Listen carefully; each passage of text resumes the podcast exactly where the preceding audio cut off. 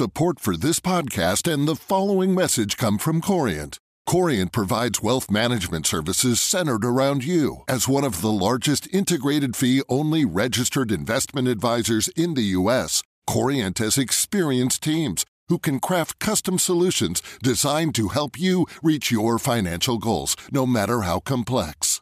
Real wealth requires real solutions. Connect with a wealth advisor today at Corient.com. That's Corient.com. Hello, and welcome to the Rachman Review. I'm Gideon Rachman, Chief Foreign Affairs Commentator of the Financial Times. This week, we're looking at how globalization can be turned into a weapon. In the nuclear age, great powers are increasingly and understandably reluctant to go to war with each other. Instead, they're finding new ways of trying to get their way trade sanctions, cyber warfare, lawsuits, and even flows of migration. It's what you might call the dark side of interdependence. And it's the subject of a book called The Age of Unpeace by my guest this week, Mark Leonard. So, can globalization be turned into a weapon? During the past week, the presidents of the United States and Russia, Joe Biden and Vladimir Putin, held talks. But they didn't diffuse the current fears that Russia may be poised to invade Ukraine. In the aftermath of the talks, President Biden threatened Russia with dire economic consequences. I've made it absolutely clear to President Putin, it's the last thing I'll say, that if he moves on Ukraine, the economic consequences for his economy are going to be devastating. Devastating. But Russia has its own way of exerting pressure. Many Europeans are dependent on Russian gas to heat their homes. Russia's new pipeline, Nord Stream 2. It bypasses Ukraine, and opponents say it'll give Russia's Gazprom more power over Europe's energy market. So, while a Russian attack on Ukraine might not cause a great power war, it wouldn't exactly be normal, peaceful relations either. It's these kinds of tensions that Mark Leonard explores in his new book. I started our conversation by asking him what he means by an age of unpeace. Well, if you look at the normal indicators of war and peace in the world, it looks like the world is going through a kind of age of extraordinary harmony. There are less people who get killed in armed conflicts every year than commit suicide, less than 70,000 people for the last decade on average. But at the same time, even though there aren't any conventional wars going on between the great powers, there's an enormous amount of conflict and unrest and all sorts of different types of violence being unleashed across the world, almost taking on pandemic proportions. We're seeing cyber attacks, we're seeing sanctions, we're seeing information warfare, we're even seeing people turned into bullets aimed at the heart of different regimes. So, Mark, when you say people have been turned into bullets, what do you mean by that? I mean that increasingly countries are turning migration into a weapon. So, for example, President Erdogan opened the borders between Greece and Turkey and threatened to bus refugees over the border unless Europe made concessions to him. The same lesson was learned by the Moroccans, who tried to use that to change Spanish policy on Western Sahara. And then, most recently, President Lukashenko in Belarus has actually been getting Syrian refugees to go all the way to Minsk and then into Belarus and tried to persuade them to go into Poland and Lithuania as a way of pushing back against European sanctions.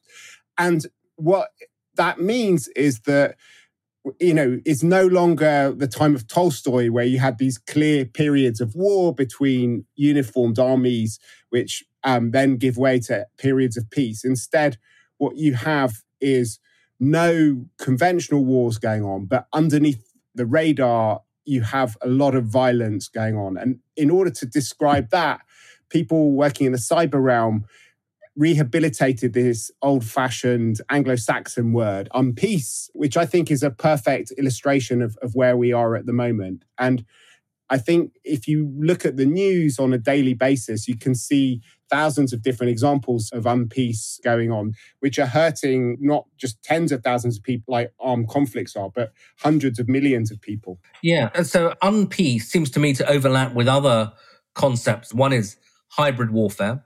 where people aren't actually shooting at each other in the conventional way, but they are trying to undermine each other in some of the ways you discuss.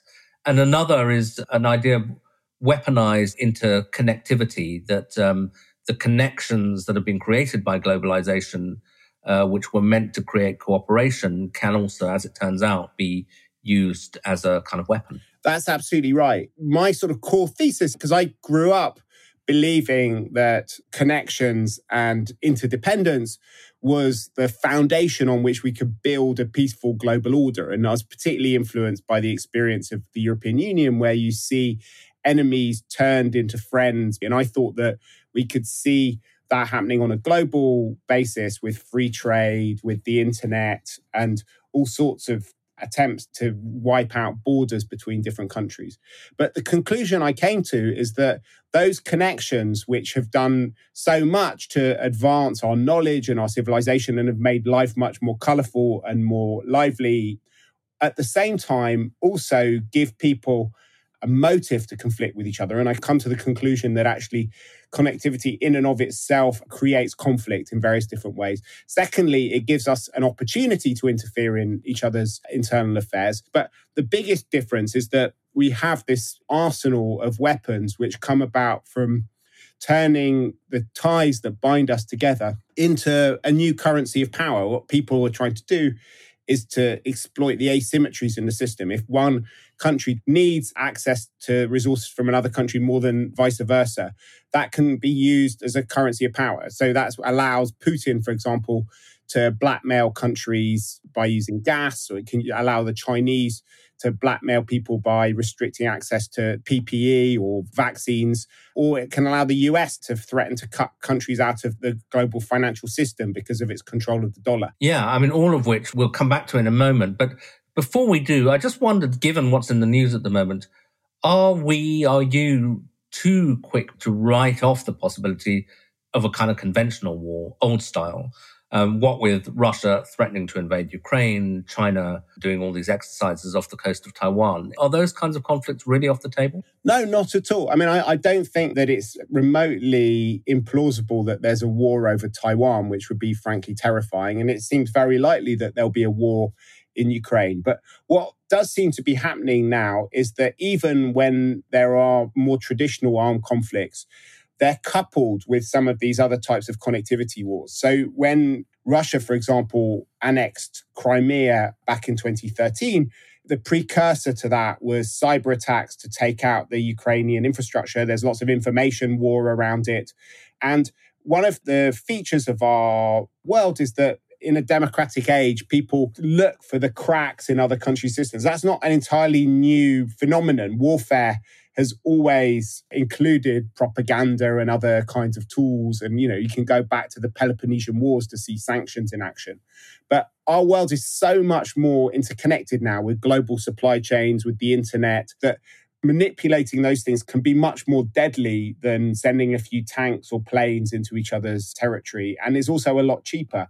And that's why there's so much more of that conflict going on than these traditional wars. And as you say, and I'm slightly alarmed to hear you say that it's actually very likely there'll be a war of Ukraine. It's clearly the dominant issue in international relations at the moment. Biden, in talking about how he might respond, has talked of sort of massive economic retaliation. So presumably he would be mobilizing exactly these forms of interconnectivity and weaponizing them that you were discussing. So if they're sitting in the White House, as I'm sure they are, thinking about, well, what tools short of conventional war do we have to use against Russia to punish Russia? What will they be looking at? Well, that's exactly what they're doing. So they're thinking about, you know, can we cancel the Nord Stream 2 pipeline? Could we shut Russian companies and, and Russian individuals out of the global financial market? One of the, the most extreme ideas that they had around the annexation of Crimea when the war started going into East Ukraine was the idea of shutting Russia out of SWIFT which would mean that Russians wouldn't be able to use credit cards anymore and it would effectively shut Russia out of the global financial system. I think those are the sorts of measures which they're going to be talking about. And they are credible threats because the US has used these measures before, not least against Iran. And the Russians, presumably, they are also looking at weapons they have at their disposal, which are not military weapons. And you mentioned one before gas, the supply of gas to Europe. If an invasion takes place in early next year, as people are speculating, that'll be at the height of European winter. How powerful potentially is the threat to shut off the gas to, say, homes in Germany that need it? this goes to the heart of how connectivity warfare works, which is about the asymmetries in the system. So Russia has used gas to devastating effect against small economies that are very, very dependent on it. So most recently, after the Moldovan people elected a Western facing government, Russia used the threat of cutting off its gas to try and get them to give them guarantees that they wouldn't go too far towards the West. And it was a powerful tool against Moldova, which is a tiny economy which consumes very little gas and doesn't have that many other options. But Germany, on the other hand, is a huge market. It is the biggest customer for Russia. And it's also got quite diversified energy supplies. So I don't think there's any real danger of Russia cutting Germany off because it would hurt itself much more than it would hurt Germany. But that doesn't mean that it couldn't be used the other way around. I think what the Russians have been better at doing, I mean, they are real pioneers of disruption. So they have used gas cutoffs, they've used various types of sanctions against lots of their neighbors, they've expelled workers from different countries because a lot of countries around Russia depend on remittances from the Russian economy. They've used cyber attacks, they've engaged in election interference, they've used information warfare. There's almost no type of disruption that the Russian state hasn't been involved with. One of the most dramatic things that I saw was after George Floyd was killed and the Black Lives Matter protest took off, there was this wave of social media protests from Africa calling for people to use violence against the so called fascist police.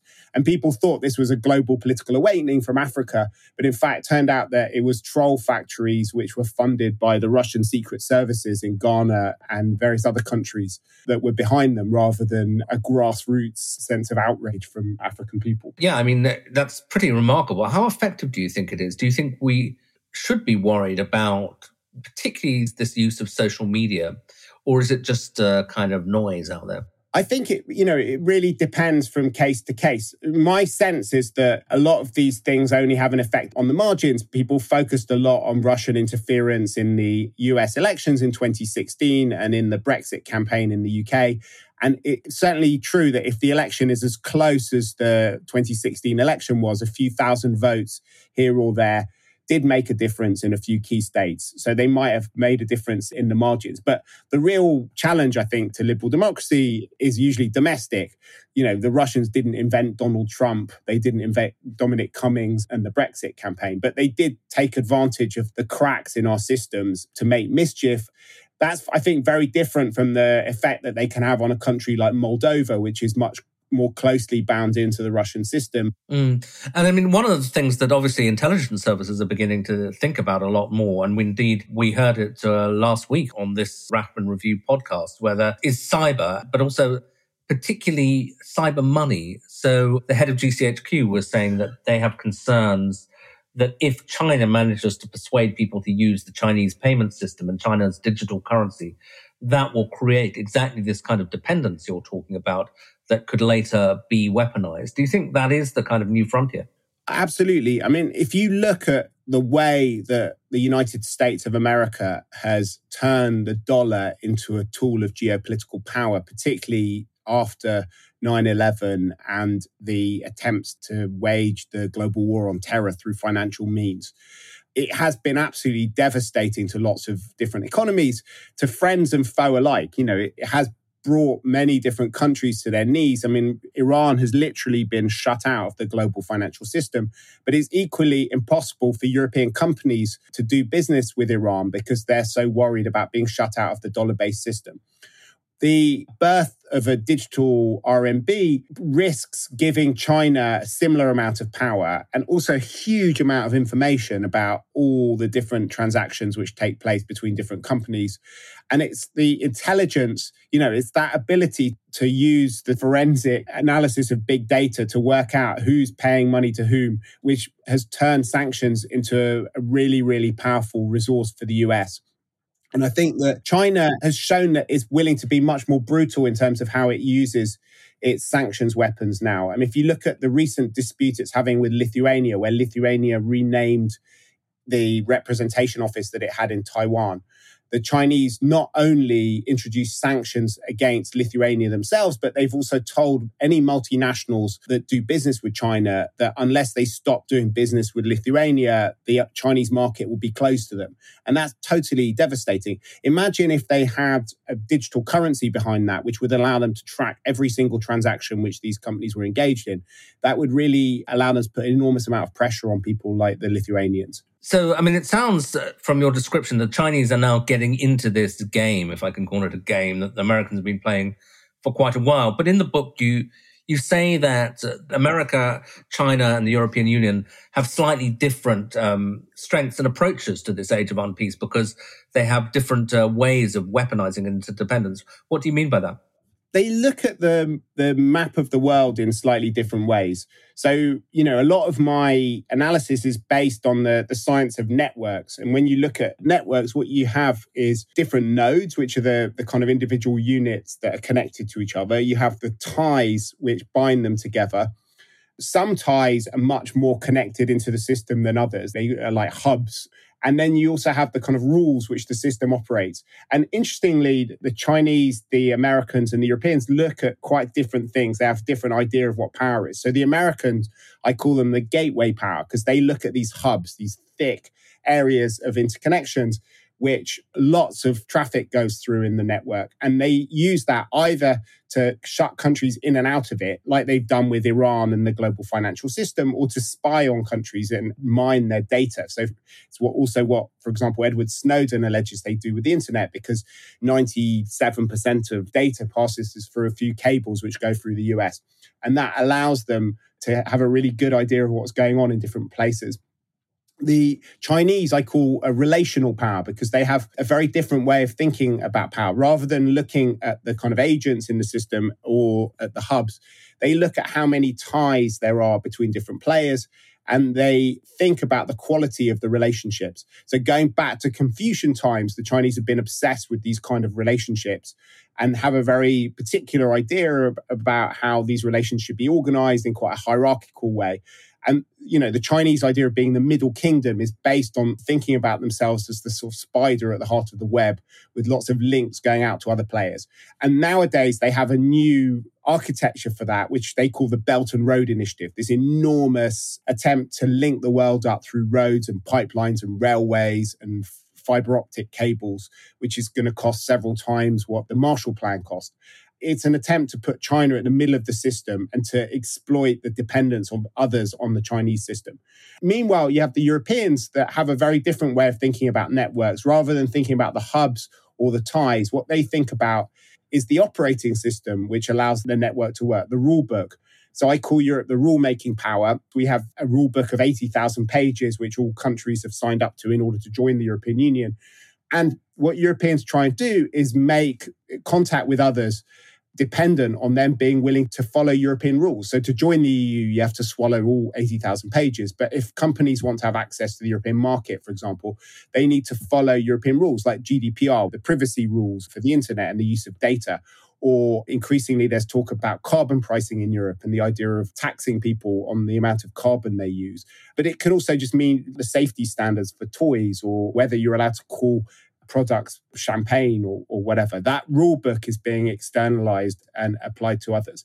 So you've got three quite different ways of thinking about power. And these different countries can rub up against each other in unpredictable ways and often misread each other because they think about power in the age of unpeace in very different ways. And the thing not to forget is that most people don't live in either the US, China, or the European Union, and they're trying to find their own way in the system.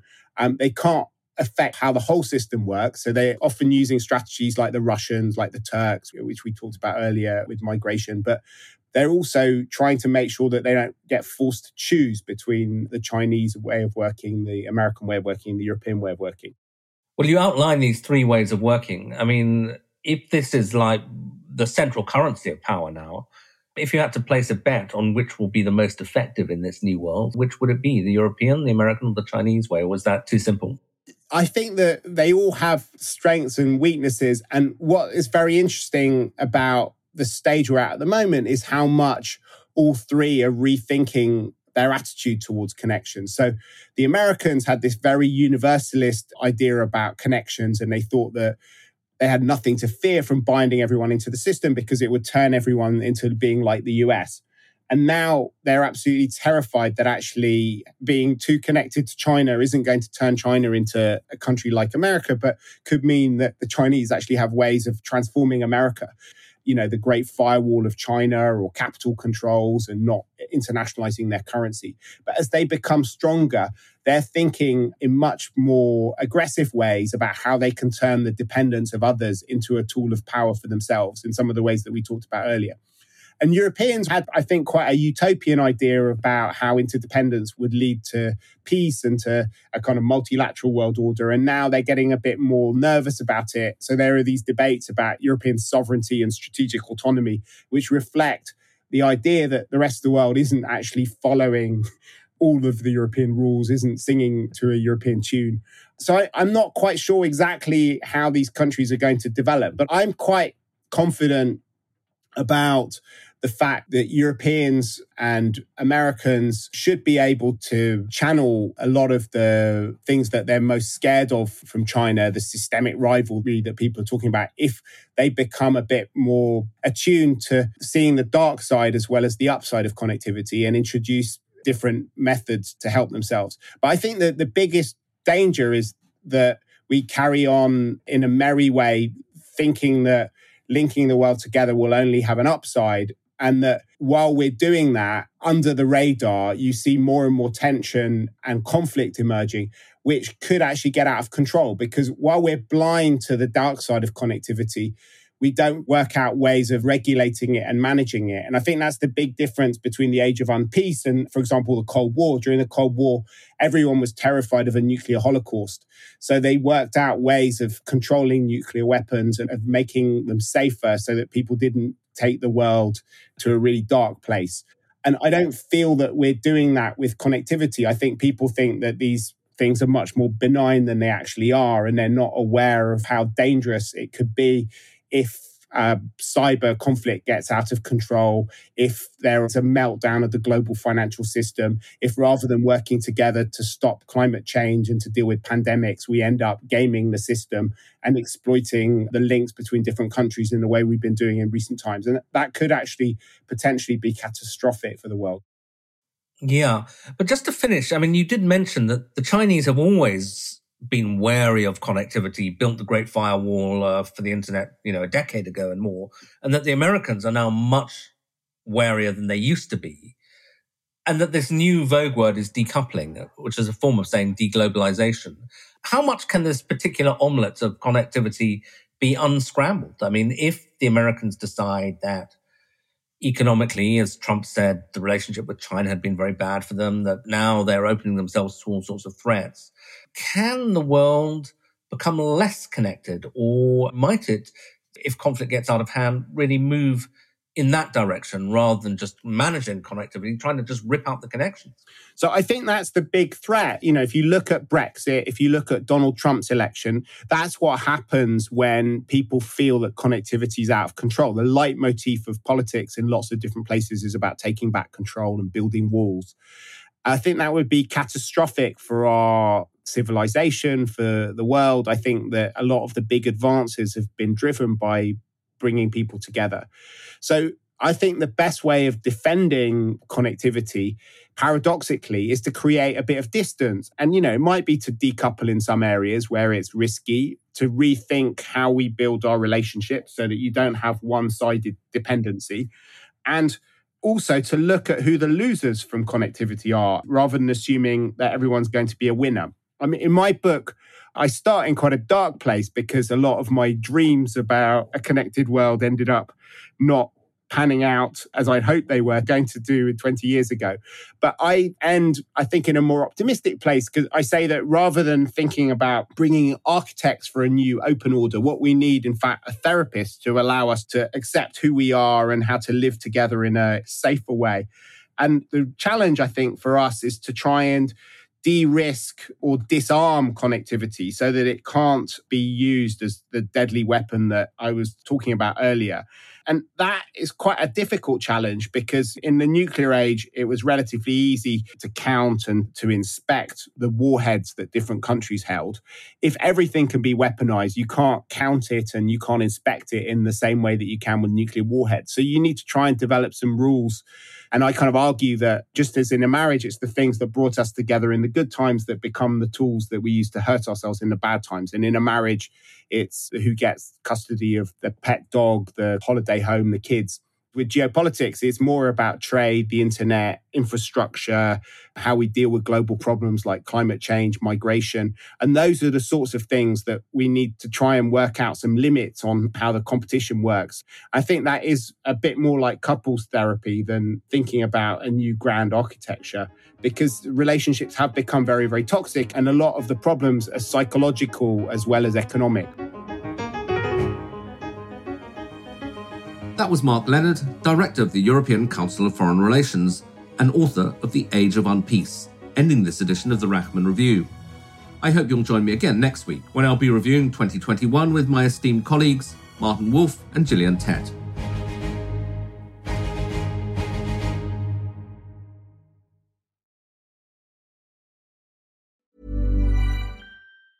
Support for this podcast and the following message come from Corient. Corient provides wealth management services centered around you. As one of the largest integrated fee only registered investment advisors in the U.S., Corient has experienced teams who can craft custom solutions designed to help you reach your financial goals, no matter how complex. Real wealth requires real solutions. Connect with a wealth advisor today at Corient.com. That's Corient.com. The latest episode of the Next Five podcast is all about AI and the business travel sector. I speak to Tim LaBelle, head of product for SAP Concur Spend Solutions. We'll have so much data that our travel will be safer. Shelley Fletcher Bryant, VP of Advito. AI can certainly contribute to more eco friendly travel practices. And author and public speaker Theo Lau. AI can help us predict when it will be a peak travel, more delays, cancelled flights. Listen to the full episode of the Next Five wherever you get your podcasts. Enjoy.